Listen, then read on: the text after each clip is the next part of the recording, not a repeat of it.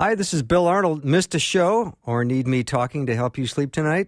I have several solutions to that situation. Here are the podcasts from the show. You are the best for listening and supporting Faith Radio.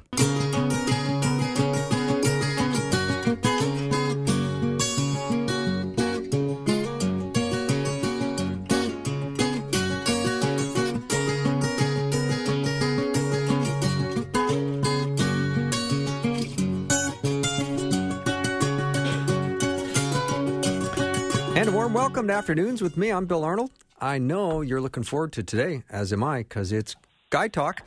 But without two of the players, it's Pastors Tom Brock and Tom Parrish, so it should be renamed Retired Lutheran Pastor Talk.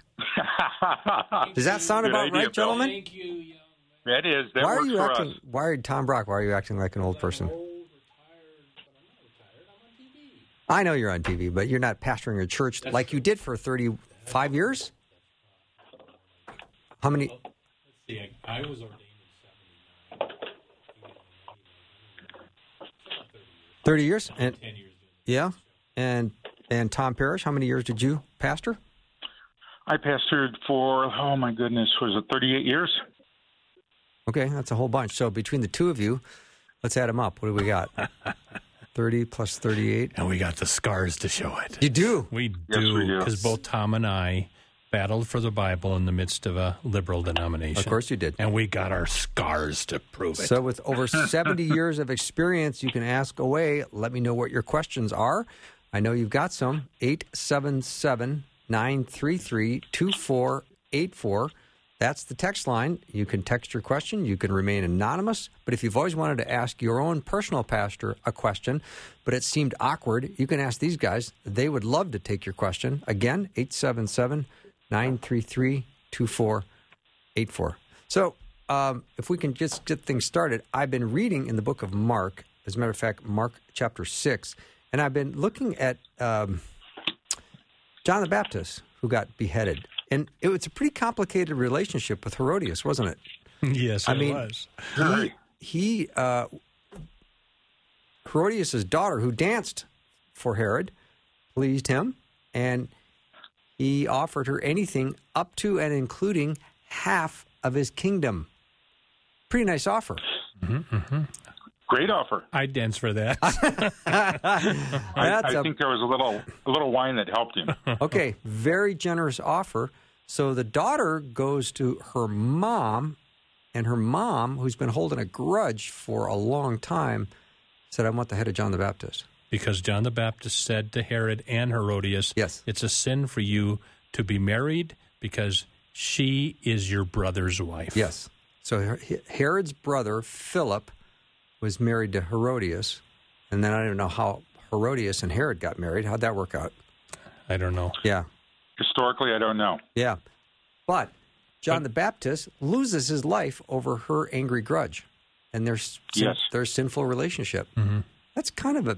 And if you want to be a pastor who loses your head, all you have to do is say, you know, Careful. this is 1 Corinthians 7. This is Jesus talking. Mm-hmm. Whoever divorces his wife and marries another commits adultery. Yeah. That's a complicated issue for sure. It and is. I don't think we're going to go into it today, but thank you. that's a way to get your head chopped off. Oh, for sure. for sure. But it seemed uh, like John the Baptist, for the amazing life he lived, had kind of a sad ending. I mean, you're getting From a beheaded human on. point of view, you're right. yeah. I mean, he's getting beheaded on short Mm-hmm. notice, and that is being presented at a dinner party. Yeesh. Well, he was really what we would call the last great prophet in in one sense. Jesus said, "Here's what John the Baptist did. He spoke the truth." And whenever anybody speaks the truth of Jesus Christ, they're going to get in trouble with somebody. And the outcome may not be what we like, but the outcome is still, regardless of Herodias and what she wanted and she was angry at him, it still goes back to John was proclaiming the kingdom of God is at hand and Jesus is the Lamb of God. And you know, I, I have a lot of respect for people who speak the truth and lose their job or their head because of it. I do too. And we live in Yeah. a day and age where does anybody stand for anything? And when I hear of someone who loses their job uh, or overseas who loses their head in certain Muslim lands for the sake of the gospel, I've got a lot of respect for those people. I oh, they're too. amazing. And I have had the privilege of meeting some of those people. And a couple of them are now deceased. They've been martyred. And you come away so humbled because their love for Jesus was exquisite, but they would not compromise who Jesus was and what he commanded us to do. And it's pretty amazing to see. I like it. All right. Um, can we live a life that God considers righteous? Good question. Well, I think, No. you go ahead, Tom. The reason I say no is this Jesus on the cross gave us his righteousness as he absorbed our sinfulness. Now, we can do righteous things, but we're not consistent at it. That's the problem. Jesus was always consistent. Biblically, to live a righteous life means that from one end to the other, you're walking that consistent path as Jesus did. I'll be honest, I've been a pastor all these years, and I cannot walk all the time a path of righteousness where I don't say something wrong or sin or think something I shouldn't. So, fortunately for us semi-righteous people, because uh, who you know of life, we have the blood of Jesus, and we call out and repent a lot because that puts us right back where we belong in His presence. We don't have anyone who's got the sinless righteousness. But I think even in the Old Testament, I think they called, if I remember right, they called Job and Noah righteous in their generation. And they were, but then Noah gets drunk and, and Job. And so righteous means not sinless perfection, but generally walking righteously with the Lord. That doesn't save anybody because nobody does that, like Tom just said, consistently. We all deserve hell for our sin. Uh, but you know, Jesus talks about those who are considered worthy to attain that age, the age of the resurrection, don't get married. And so Jesus says worthy there. Now, there's one sense in which nobody's worthy, but then there's a sense in which we are righteous because of the blood of Christ. That's called the imputed righteousness of Christ. But there is something called the imparted righteousness of Christ, that we're not only just declared righteous because of Christ's death, he actually starts to clean our lives up and impart righteousness to us. So, Well, the interesting part too is that while we were yet sinners, enemies, Jesus died for us. I don't know anybody that's my enemy that will die for me.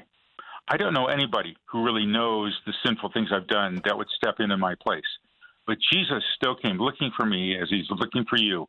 And I think we live in an age where it's easy. You know, you look at, at uh, Twitter and other things, and these kids are putting each other down all the time. The reality is, it, no, no, no. We don't need to go there. Sinners, yes. Need of a Savior, yes. But Jesus looks at us with value, and so much value that he was willing to go to the cross for sinful people like you and me. and the man uh, runs up to Jesus, Good teacher, what must I do? And Jesus stops and wait a minute. No one is good but God alone. and then you read Romans chapter 3, where the Apostle Paul goes through the Old Testament and selects verses to show the utter sinfulness of all human beings to get you ready for the salvation that he's going to present uh, in, in Romans Yeah. 3. So, yeah, you, you got to maintain that you're a sinner, but you've also got to maintain that the Holy Spirit does make a difference in your life. You know, he does start to impart righteousness into your life. I repent much quicker, Tom, than I used to, mm-hmm. because I see how out of line I am with Jesus and how I need to get back in line. And so repentance comes much faster. And I must admit, there are some sins I had earlier in my life that are pretty much extinguished, but that doesn't make me a, a good person. My goodness is only because of what Jesus has done for me. Mm-hmm. Mm-hmm.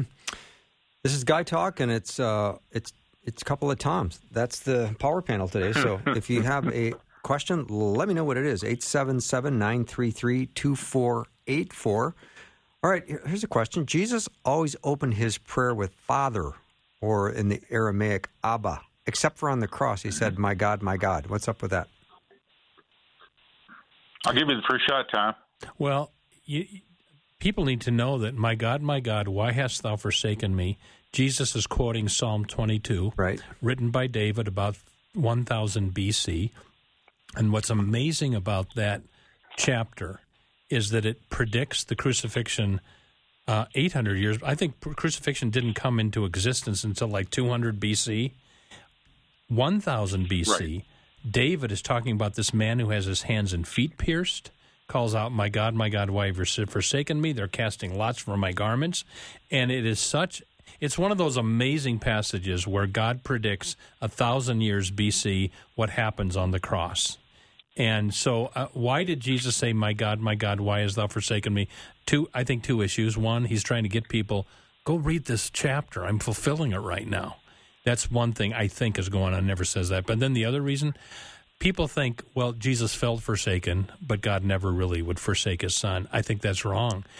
the The price for our sin is for Jesus to be totally forsaken by the Father. That was the hell He was paying for us. So I think God the Father did forsake His Son and dump the punishment for our sins on His only Son. So I think literally that happened. Hmm. Good word, Tom. Let's add something to that if we can. I believe up to this point in biblical history, whether you're talking about the Jews, you're talking about the other religions, nobody called God Father. And Jesus is, is showing us a unique relationship between him and the Father because he's God the Son. And then in Matthew, he invites us to pray, Our Father. And that was revolutionary. It had never really happened before. And I think it was uh, for the, the Jews, the religious leaders, they thought that was almost blasphemous the way he talked. And if I remember right, the word Abba, which is used in the Greek, literally means my daddy. There's an intimacy to Jesus calling God mm-hmm. Father that had never appeared in history before. And that is uh, amazing. And what that tells me is that no matter how far astray I go or what I do, you know, like in Luke 15, I have a loving Father who's waiting for me and with outstretched hands and wants me to come back into the fold. And I give thanks for that every single day. Well said, Tom Parrish. We'll take a little break. When we come back, lots more questions. Let me know what you've got for the Toms. I've got Pastor Tom Brock and Tom Parrish. Uh, Peter Kapsner is not available today, and 007, Justin Jepson, I think they just had a baby yesterday, and he is in desperate need wow. of sleep. If he wants, he, if he wants me to baptize that baby, I'll, I'll be right over. Okay. Thanks for bringing the show to a grinding halt there, Tom. All right, there we'll goes your audience, Bill. All the Baptists just turned us off.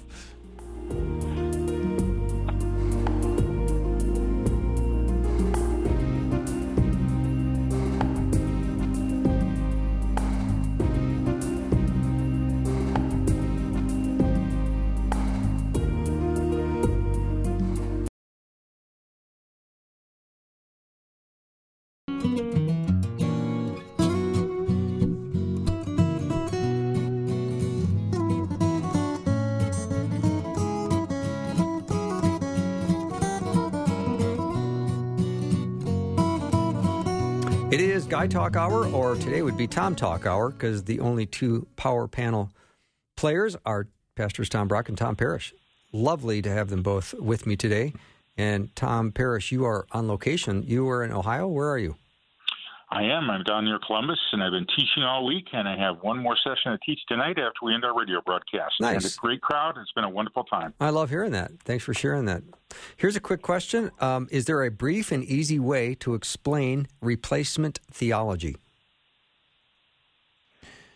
Well, I think this is what this person means. There uh, is a teaching that when the Jews rejected Christ, then the new people of God was no longer the Jews, but the church. Mm-hmm. So some people teach that uh, the Christian church replaces the Jews as the chosen people right. of God. I think there's truth in that. In Galatians, Paul talks about the, the peace be upon the Israel of God, which I think is a reference to the now the church. However, you can believe what I just said and still believe God is not done with the Jews. Because if you read Romans 9, 10, and 11, Paul the Apostle, who was Jewish, is struggling with what do we do with the fact that the Jewish Messiah got rejected by the Jews? And Paul basically says God is not done with the Jews. Once the Gentiles come in, then will be the time of the Jews. And and I, the way I understand those chapters, there will be Jews converting to Christ before the end. Mm-hmm. And that may well be. What saddens me is that we even use this kind of language with other Christians, that this person is a replacement theology person. You go to First Peter uh, chapter 2, verse 9, and it says, and he's writing to, to believers. And he says, But you are a chosen race, a royal priesthood, a holy nation, a people of God's own possession, that you may proclaim him, proclaim the excellencies who will call you out of darkness into his wonderful light. The same language that was used for the Jew with the covenant in the Old Testament is used for Christians in the New Testament. So there is a there's a merger there, and how that all works out, I'm not totally sure. But I think that both sides have some legitimacy to what they're saying, and I wish both sides of the issue would listen to each other and go back to the Bible.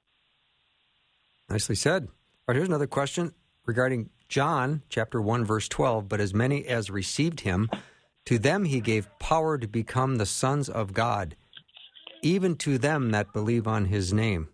And the question is, is that verse referring to two groups of people?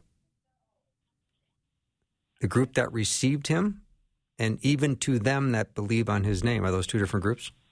I don't think I so. I just taught on this last night. Well, I I think I will let Tom very Parrish go first. Go ahead, Tom. Yeah. Just, just give me a minute here. You've got two different words here. Receiving eh, and believing are two different, you know, words being used. Receiving is like when the opportunity came along, when the gospel was presented. You know, it's kind of like a football receiver. You caught the ball. You know, the Spirit threw you the ball, or however you want to put it, and you literally received Him. You took Him in. To believe on Him now is the continuous, ongoing action. So receiving is a one-time event, but believing is every day. And I think that I don't know if it's called pluperfect in, in the Greek, but basically it is now and ongoing from that moment forward. So in the original language, I believe we're talking of the same person. Mm-hmm. That there's the receiving part, and then there's the continual, ongoing faith. And you know, I have I know some people who don't like when people talk about receiving Christ because they will say that no he receives us we don't receive him and if you if you if you receive Christ that's an act you do by which you are saved and we know that there's nothing we can do by which we are saved i think that is wrong and here's why i agree the Lord opened opened Lydia's heart to receive the things said by. Paul. So, but do you have to receive Christ to be saved? That's what we just heard in John 1. To as many as received him, who believed in his name, he gave the right to become children of God. Yes, you can't repent on your own. You can't believe on your own. You can't receive him. But I, I know some hyper Lutheran types who don't like Billy Graham and where you go forward and receive Christ because it's decision theology and we don't that make that decision. Well, we do, but only by the Holy Spirit. It's not what mm-hmm. we do; it's the Holy Spirit doing it in us. So I think some of those people get too tripped up on that language, especially when you got a verse like that that says you got to receive Him. I'm kind of an unusual Lutheran because in the churches I served, occasionally I would have altar calls. I would call people to come mm-hmm. forward to receive Jesus for the first time. Mm-hmm. I would call them forward to repent, and I saw I've seen a lot of people do that. And one of the things I emphasize to them, keeping this verse in mind, is I would say to them, not only do you need to repent and receive Jesus, but you are now making a lifelong commitment to be his disciple from this day forward. And I think that's the part that we need to get across. Because I had one guy who received Jesus, he didn't come back to church. I finally tracked him down a couple of weeks later, and I said, "Bill, you received Jesus. Why didn't you come to church? You know, why aren't you being discipled?" He said, "You never asked me to." He said, "All you had to say, all you said was I need to repent and receive Jesus," and he was right. That's exactly what I said. But from that moment on, I changed my language. Mm-hmm. That's interesting. Yeah, because the discipleship is what God calls us to do evangelize and do discipleship. Yeah, both. Exactly. All right. Uh, great conversation with Pastor Tom and Pastor Tom. Kind of repetitive, but that's, I like that. Yeah. Easy for you, Bill. Yeah, yeah. Can they please explain this passage from Matthew chapter 3? now, of course, Tom Brock doesn't even have a Bible, but he's looking up, I'm just recalling That's right. the I Bible have- that's in his head, I which have the I Bible memorized, Bill. fascinating. Okay, I've heard that we're up to. Matthew three. Okay, now It starts in verse 7. not verse seven. Yes. But when he, you're really pestering me right now. but when he saw many of the Pharisees and Sadducees coming to where he was baptizing, he said to them, You brood of vipers, who warned you to flee from the coming wrath? Produce fruit in keeping with repentance, and do not think you can say to yourselves, We have Abraham as our father. I tell you that out of these stones God can raise up children for Abraham. The axe is already at the root of the trees, and every tree that does not produce good fruit will be cut down and thrown into the fire. They want some understanding of that verse. Should we take the whole next half hour to do that? you could. We could, but I don't think we need to. This verse also parallels what we talk about replacement theology to a degree. What I mean by that is, it is not simply the race that you're born in or that you came from the line of Abraham. Right here, you've got John, John the Baptist, or you've got the Lord saying, "Hey, it does it doesn't matter because the Lord can raise up out of these stones children to Abraham." It is those that ultimately not only repent, but then change their behavior because they come in line with Jesus and they let his thoughts be their thoughts, his actions their actions. And I think that's the hardest thing probably I've had to get across to people that it's not enough to just simply get your ticket punched so you don't go to hell in repenting, but you're repenting so that you can now become like Jesus for the rest of your life. And notice, John the Baptist is calling the Pharisees a bunch of snakes. Jesus called the Pharisees, you whitewashed tombs. Yeah. That says to me, there is a place to say a hard word, and you'll get accused of being a hater if you say the hard word. But Jesus did it, the Apostle Paul did it, uh, John the Baptist did it, and there is a time to say the hard word. Mm-hmm. Someone texted this It's over. interesting. Oh, go ahead, Tom Parrish. It's just interesting, and I agree with you, Tom. Absolutely. If you look though at the scriptures, Jesus did not say the harsh word to what we would call the the prostitutes The and broken the tax sinner. collectors. Yep. It was to the, the religious leaders who thought they were already beyond having Mhm. any need for a savior, and I Mhm. think that's important today. And I really believe that people like Tom and I, Bill, you, and, and so many others, we need to speak out to Christian leaders. And I like people speaking out to me. I need to be held accountable that what I'm saying is from the Word of God and it's not just my personal opinion based on my experience or what I like. So there is a place, but we need to do it wisely. Here's a text that came in. There is a difference between works righteousness and the works that show that our faith is alive, as talked about by James. Oh, That's- absolutely. That's right. Works righteousness is I'm I'm earning my own salvation, which the Bible denies, and then there's the works that come out of faith that are, you know, we're all supposed to do. Works don't save me. Works don't save. Good works don't save me, but they are the evidence that I've been saved by grace alone. I've got a picture that I use. I use PowerPoint a lot, and it's uh, it shows on the left side the sinner, the totally lost sinner, and the grace of the Lord Jesus Christ coming in, and by faith, you know, being received and becoming that new person. But on that side are, you know, following the Ten Commandments, being a good person, you know, not swearing, all those things. Those don't get you into heaven. In the middle, I have a filter because I'm a photographer, so it looks like a camera filter, and it has the word thankfulness in there once you have been saved, once you have met Jesus, everything you now do, the good works, giving, forgiving, is all based on thankfulness. You are so thankful to Jesus for what he did to bring you out of darkness. You can do no less now for anyone or anything else, but they don't earn you a thing. They only reflect what you've already been given. Nicely said, Tom Parrish. All right, we're going to continue uh, Guy Talk or Tom Talk today because our power panel today is Pastors Tom Brock and Tom Parrish. You've got the two Toms cornered. Let me know what questions you'd like them to answer. I know. 877 933 2484. There's always another option if you feel more comfortable emailing. My email is bill at myfaithradio.com. We'll be right back.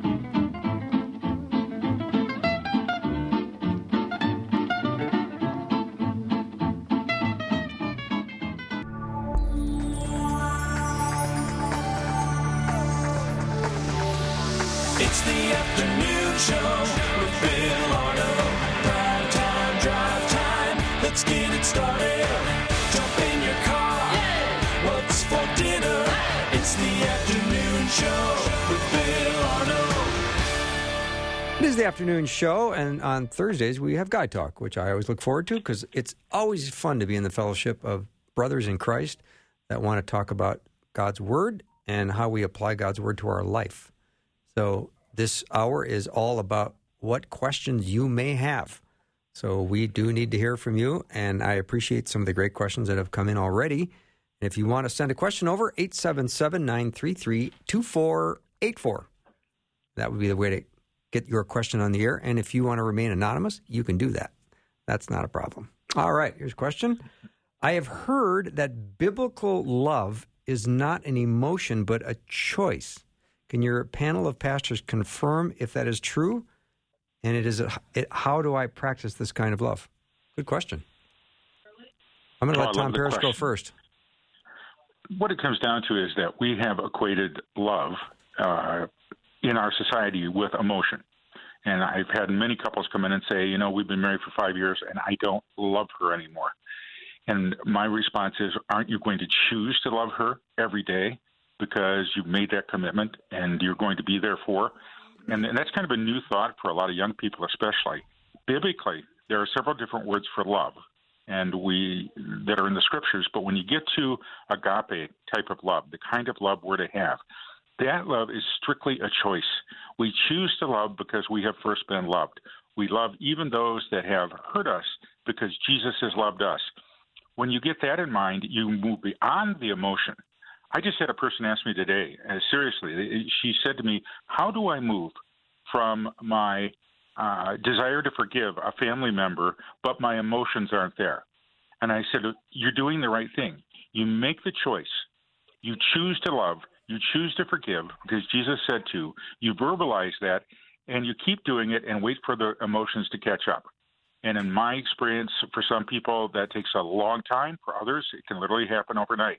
But choosing to love makes all the difference in the world. And I think too, some of this is personality type.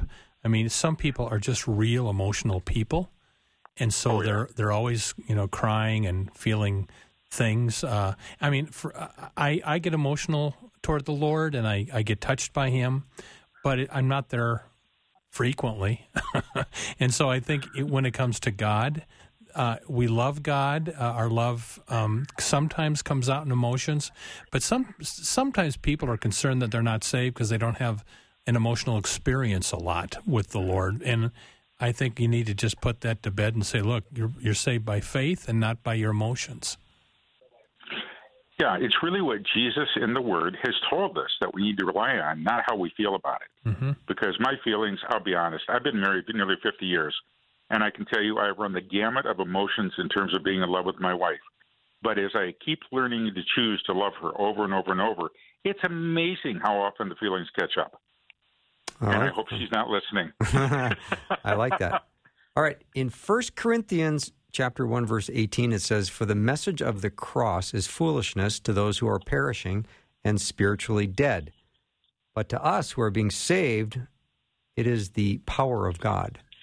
So if the message of the cross is foolishness and yet as we want to go share our faith with others, we tell them about the cross. Yep.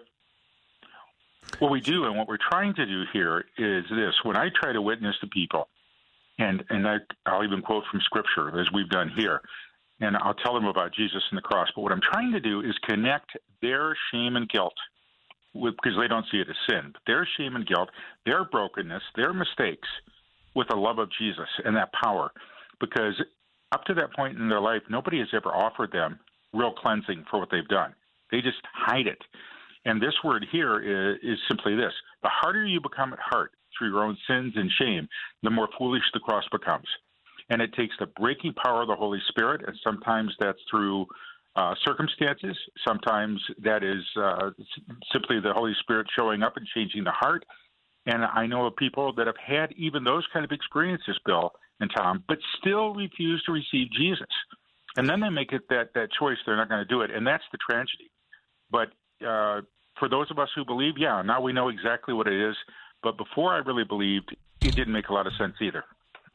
And I think in the same chapter, the Apostle Paul says, Greeks seek for wisdom, Jews look for signs, but we preach Christ crucified. And in the Greek Yeah. world, philosophy was a really big deal.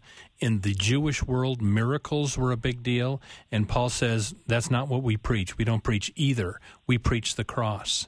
And I'm reminded of what Billy Graham said many years ago. He said, when he was a young evangelist, he gave the altar call, and almost nobody came forward. And he's talking, I think, to an older preacher afterwards, wondering, what happened? Why didn't people come up? And he said, Billy, tonight you didn't preach the cross. And he said, Wow. after that night, I determined I was going to mention at least and preach the cross in every sermon that I preach. And I had a, a, a supervisor, a, a, a wonderful man, Christian pastor, who, uh, when I was a vicar, uh, he was over me. And he said, You've got to ask the question when you're done preaching Could that sermon have been preached had Jesus not died on the cross? And he said, if you did, if that's true, then it wasn't a Christian sermon. So, so I'm not saying you have to go on and on, but every sermon somehow should include the way you're saved, which is what drives me crazy sometimes. You go to churches and you hear, uh, be nice, be good, go out and be nice to people, but you don't hear salvation in the cross. It's interesting, though, and I'm sorry I can't find it. I'm looking through my Bible right now. I just read it. Paul says to the Christians, We didn't come among you with merely, you know, words, but with signs and wonders. There's a place for signs and wonders, but they're after people Mm-hmm. experience the presence of the Lord Jesus. Before that, I remember one professor saying one of the tragedies of unbelief is that you can watch you could watch Jesus do a miracle, and five minutes later to be saying, "Do it again, Jesus, just a little bit slower," because we think everything's a trick until we meet Jesus, and then the miracles make sense. And and Paul said to the Corinthians, when I came to you, Corinthians, I determined to know nothing among you except Christ and Him crucified. And then in 1 Corinthians 15, Paul says, I want to remind you, Corinthians, how you were saved when I preached to you the gospel. Namely, Christ died for our sins and rose from the dead. So if you're at somebody's deathbed, if you're trying to pr- convert the guy next door, if you're trying to share the, uh, Christ with your children, the nut nutshell is Christ died for your sins, he rose from the dead. That's how people get saved. Yeah, miracles and signs and wonders don't save you. Mm-hmm. Only the cross of Jesus saves you. But once you know Jesus, then the signs and wonders become, for some, a part of their, their ministry. And when I was overseas, I saw some tremendous miracles and signs and wonders for the unbelievers that scared them to death. For the believers, it gave them boldness.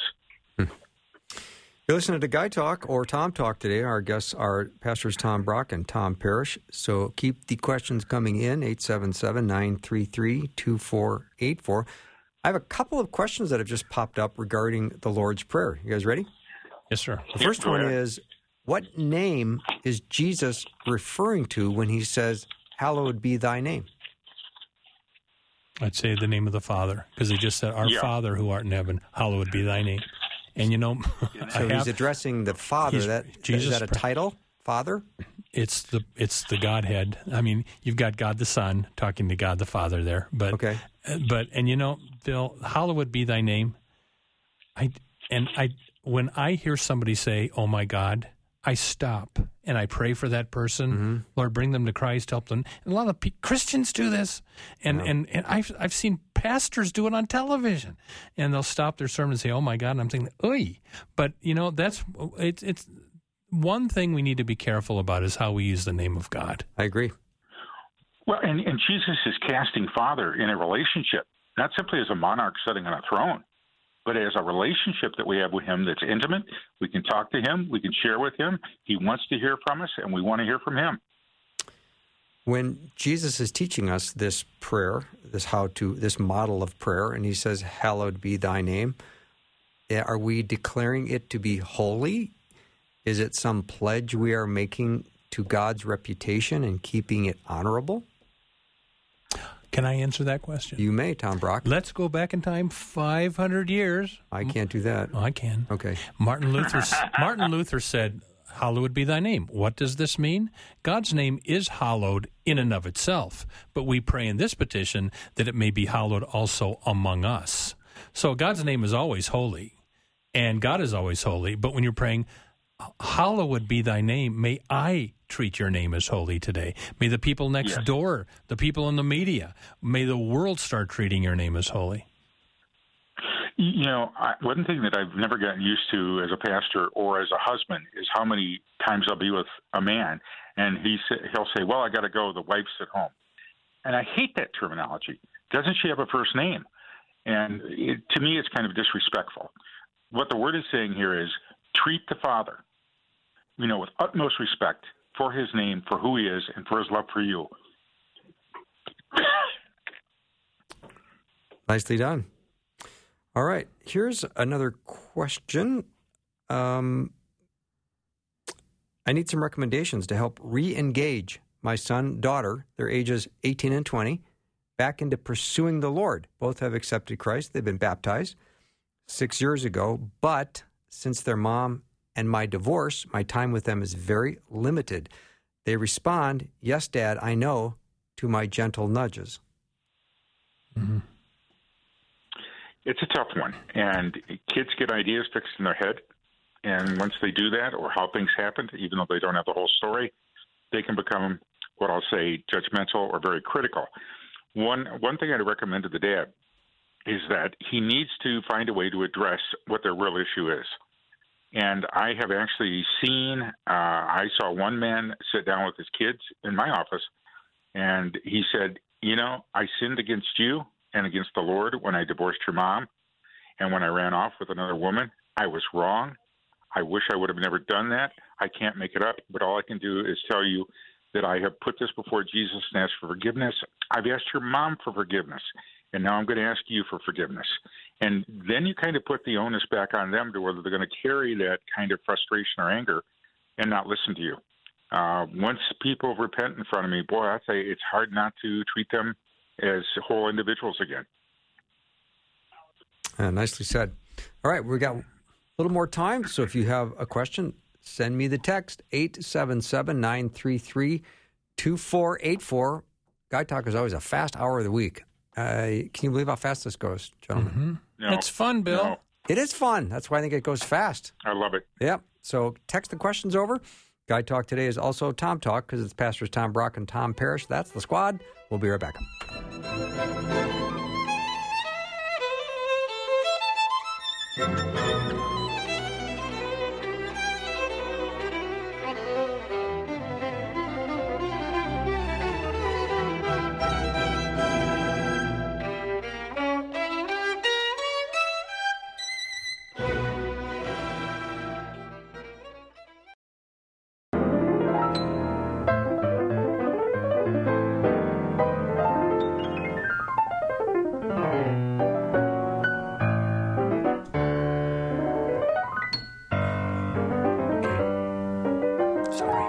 All right. Your microphone's on, and you're. I was going to say, Bill, you can really play the piano. Thank you, Tom. Yeah. All right, let's get the piano taken out of the studio. it's enough. Taking up too much space. All right, welcome back to Guy Talk. Uh, we've got Pastors Tom Brock and Tom Parrish, and they've done a nice job of answering all the questions that have come in so far, and I appreciate them and their responses. Here's a question from my wingman Terry. He said, "As Christians, should we be against the death penalty?" The Bible says in Romans 12:19, "Beloved, do not avenge yourselves, but rather give place to wrath, for it is written, vengeance is mine; I will repay," says the Lord. And in the same book, I, I I don't have the right to avenge when somebody hurts me, No. but the government does. And if you read Romans 13, same book, where he says, Don't avenge yourself, beloved, the government has been given the sword by God to execute God's wrath upon the evildoer. So I don't have the right to go and, and kill somebody who's killed my friend, but the government does. So I, I think the ge- I think Romans 13 allows for the death penalty. Yeah, it doesn't specifically say, but it is implied there, Tom. I agree with you. All right, here's a, uh, a question here. I'm just trying to read through these really fast because now they're coming in like crazy. Um, I strongly believe this is from a previous thing we discussed. I strongly believe that we have to ask Jesus to come into our hearts. I have several family members that say all you have to do is believe and you are saved question mark. I feel as though if you're fighting over something that trivial which probably isn't trivial in the long run sometimes, I think they feel like they are having to bow down and maybe that's not the right word but to ask. Overwhelmingly, Kinda- it talks about being saved by faith. Mhm. Name one place in the Bible where it says to be saved, you have to pray a prayer and ask Jesus into your heart. The closest thing to that is Revelation 3 Behold, I stand at the door and knock. If anyone hears my voice and opens the door, I will come into him. And John is writing that to people who are Christians. Right. So I don't think anything's wrong with praying and asking Jesus into your heart, but it is way overdone. I don't see one place where an apostle says, okay, now pray after me. Lord Jesus, I'm a sinner. Come into my heart. Mm-hmm. The overwhelming norm is the apostles are preaching the cross, and as many as believe are, are saved and baptized. The- I think But you go to Romans 10, and we got a problem here because it says, What does the word say? The word is near you, in your mouth and in your heart. That is the word of faith that we proclaim because if you confess, confess with your mouth Jesus is Lord and believe in your heart that God raised him from the dead, you will be saved. So there, Paul puts the two together. And I'm not, I'm not jumping on anybody's bandwagon, one or the other there, but there's a place for a verbal confession and there is a place for the internal commitment. And I think we overplay it in some ways and just saying a prayer to you know not uh, you know just that sinner's prayer uh, i personally say confess jesus with my mouth every single day of my life because i believe i need to do that and then in my heart live through that. So it's both. Uh, there's both. What tom is saying is absolutely right but paul also said in romans 10 confess with your mouth. And you know, Bill, I had a radio show for years, and there was a certain caller who did not think I was saved because I didn't know the day I was saved. And according to him, you have to know the day you prayed the prayer in order to be saved. And I would respond, Show me one verse that says you have to know the day. And, and, and my response was, I think the Apostle Paul could tell you the day he was saved. It, you know, he got knocked down on the road to Damascus, boom.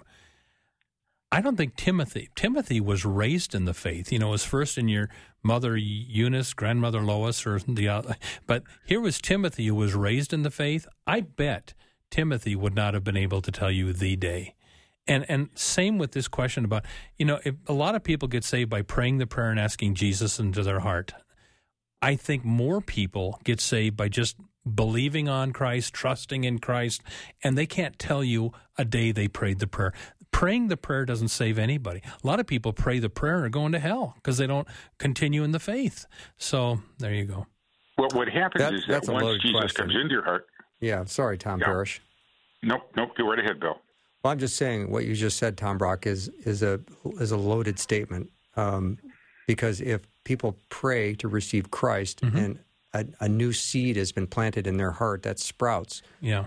then, Then, then that is that way God used it for that person. But I've had I've prayed the prayer with people who have accepted Christ, and then you know a week later, like Tom said earlier, they're not walking with the Lord. Mm-hmm. And I see I'll, a false. I think you can give people a false assurance. Hey, I prayed the prayer, I'm saved, and I don't need to follow it up with a life of faith. And the Lutheran version of that is, Hey, I got baptized, I don't need to follow that up with a life of faith. yeah, of well, faith. somebody did a horrible job of explaining the gospel to him. Mm-hmm. Well, Yeah. that's you're right, Bill, and that is the problem. And there are too many pastors, and I and I was in this category at one time. Do not do an adequate job of doing that. Once I learned that I really had to help people understand the full commitment they're making, it made a world of difference in people's Yep. lives. But we don't always do that, and we're just as guilty, and we got to be careful about that. And for people, you know, the little Four Spiritual Law book, I've used that many, many times. I hand them out at funerals. So I am not against people praying a prayer and asking Christ in their heart. I'm just saying you can be saved without coming to Christ that way. There's more than one way to get a fish into the boat. But but along uh, Tom's lines, when I get to that part, when I'm reading somebody the Four Spiritual Laws, now would you like to pray and ask Jesus to come into your heart? I stop now and I say, now you need to know, make sure what you need to know what this means. This could cost you your life someday. When you pray this prayer, this is the beginning of your Christian life. It's not the end. And the rest of your life, you're trusting in Christ, you're following Christ, and and people overseas are dying because they are following Christ. Do you really want to pray the prayer? And I, I put it to him like, and oh yeah, uh, yeah, I really do. Well, then I'll pray it with them. Um, but I make it a little hard now. Counting the cost. Yeah. Yeah, nicely done. I think where we've fallen short is that we are content to ask people to make a decision for Jesus without informing them that from this moment on, Jesus wants to make decisions for them. And once we get that straight, then we start walking with him. Nice job. All right. Uh, Psalm 23, it's a big one. Everyone knows it, loves it, reads it. They're comforted by it. But when you hear things like, He makes me lie down in green pastures and leads me beside still water, um, and also walking through the valley of the shadow of death, where is that? And when it comes to lie down, are these metaphors for for sheep or for us? Both. Okay. the metaphor is in sense that the sheep do this. I mean, this is what a, a shepherd would observe and do with the sheep. So he picked up on that theme, uh, you know, David, as he wrote this. But the bottom line is, yes, those of us that follow the Lord are going to have our moments of great contentment. We're going to have great peace and joy. There are going to be days we bask in the sun, but there's also going to be a day when we walk through the valley of the shadow of death. And Jesus will be with us as much in that shadow of death as he was in those wonderful days. And so we trust him, and the outcome is assured. We're going to be with him forever. Mm-hmm. And David, who was a shepherd boy, wrote the 23rd Psalm, The Lord is my shepherd. And I, I do think it's full of symbolism. Mm-hmm. And, uh, and I do think we need to explain it because I said during the break, when I was a little boy, the Lord is my shepherd, I shall not want. And I think I said, Mom, aren't we supposed to want the Lord? And I didn't understand what it's uh, thou shalt I shall not want. Of course, I shall not be in want. I shall not be need in need of things because the Lord's all I need. Yeah. But we need to explain stuff, especially to kids. What was your grade in 10th grade algebra? Ooh, Remember? not so good. Yeah. See, this all makes sense to me now. Oh, no, no, I'm just saying. I'm just I'm putting some pieces together. Ouch. Ah, don't take it so personally. I'm just joking. I won't sleep tonight, Bill. All right. All right. I've got a, a text that came in. The very heartbreaking with the rejection and resentment of her heart regarding her adult children. So the enemy wants to divide me from them, and the Holy God wants me to love these children unconditionally. I can't generate unconditional love from my own deprived heart. What kind of prayer can I ask the Lord for with regard to his unconditional love and my need for it in my heart? Wow. I think what vulnerable. she just said there, I think what she just said in the statement is the exact prayer she needs to be praying to the Lord. Lord, I don't have the power. I can't generate it. I don't feel it. I don't know how to do it. But your word says I should do it. I believe what your word says. Jesus, you've got to generate the power within me for my children because I don't have a clue. And I find that when people pray like that, Bill and Tom, it is astounding the people the Lord bring into their life who help them and uh, kind of escort them along the path and pray with them to help them deal with these issues. But honesty with the Lord Jesus, I think, is the best policy. Tell him the truth, and he knows exactly what to do with it. hmm And I had a providential meeting last week. I was in an area of town garage selling that I don't get to very often. And Okay. here I see someone that I haven't seen for a long time, dear Christian woman who has a situation in her house where she's got some difficulty with some people. And and I heard her out and we we prayed and everything. But I said, make sure you have a Christian woman in your life that you can talk with once a week and pray with once a week about this this difficult people issue. And I would say that to this woman that just, you know, uh, if you've got some difficult adult children you're trying to love and etc., try to not to do that by yourself. Get get a Christian woman that you can pray with, who can counsel with you, so you're not going through this alone. Absolutely. I like that. A lot of great wisdom coming from a couple of retired Lutheran pastors today. I'm not retired. I know Bill. you've got a TV show. I'm on television. Tom Parrish, have a wonderful teaching session tonight with the fortunate so people much. that will be blessed by your wisdom and teaching and leadership. I appreciate that. I know you've got a lot on your plate today, and yet you took time to join us for Guy Talk. So thank you very much. I feel flattered and honored. Good to be with you, Bill. And I, Tom, I feel Thank the you same. so much. You, you bet. And Tom Brock, I feel the same way about I- you. You are. I cut short uh, garage selling today just to be here. That's here. what I mean. That's my whole point. That's my Yeah. that's my Yeah, sacrifice. you gave up a lot to be here on time. no, but you are, you are a faithful man of God, and you show up uh, faithfully to this, and I appreciate that. Thank, you. Bill. Yeah. And Peter and Justin, I hope you're having a great day. And thank you for all the great questions. These were a bunch of wonderful things for us to ponder and chew on. And I pray that the Holy Spirit led you to some uh, answers and some other ways in which you can investigate God's Word on your own to help come up with your own conclusions based on what the Word of God says. So we're going to take a little break. When we come back, Heather Holleman, Dr. Heather Holleman, is going to be joining me for the full hour. You are going to love this. She is going to talk about being seated at the table. You're going to not want to miss a minute. We'll be right back.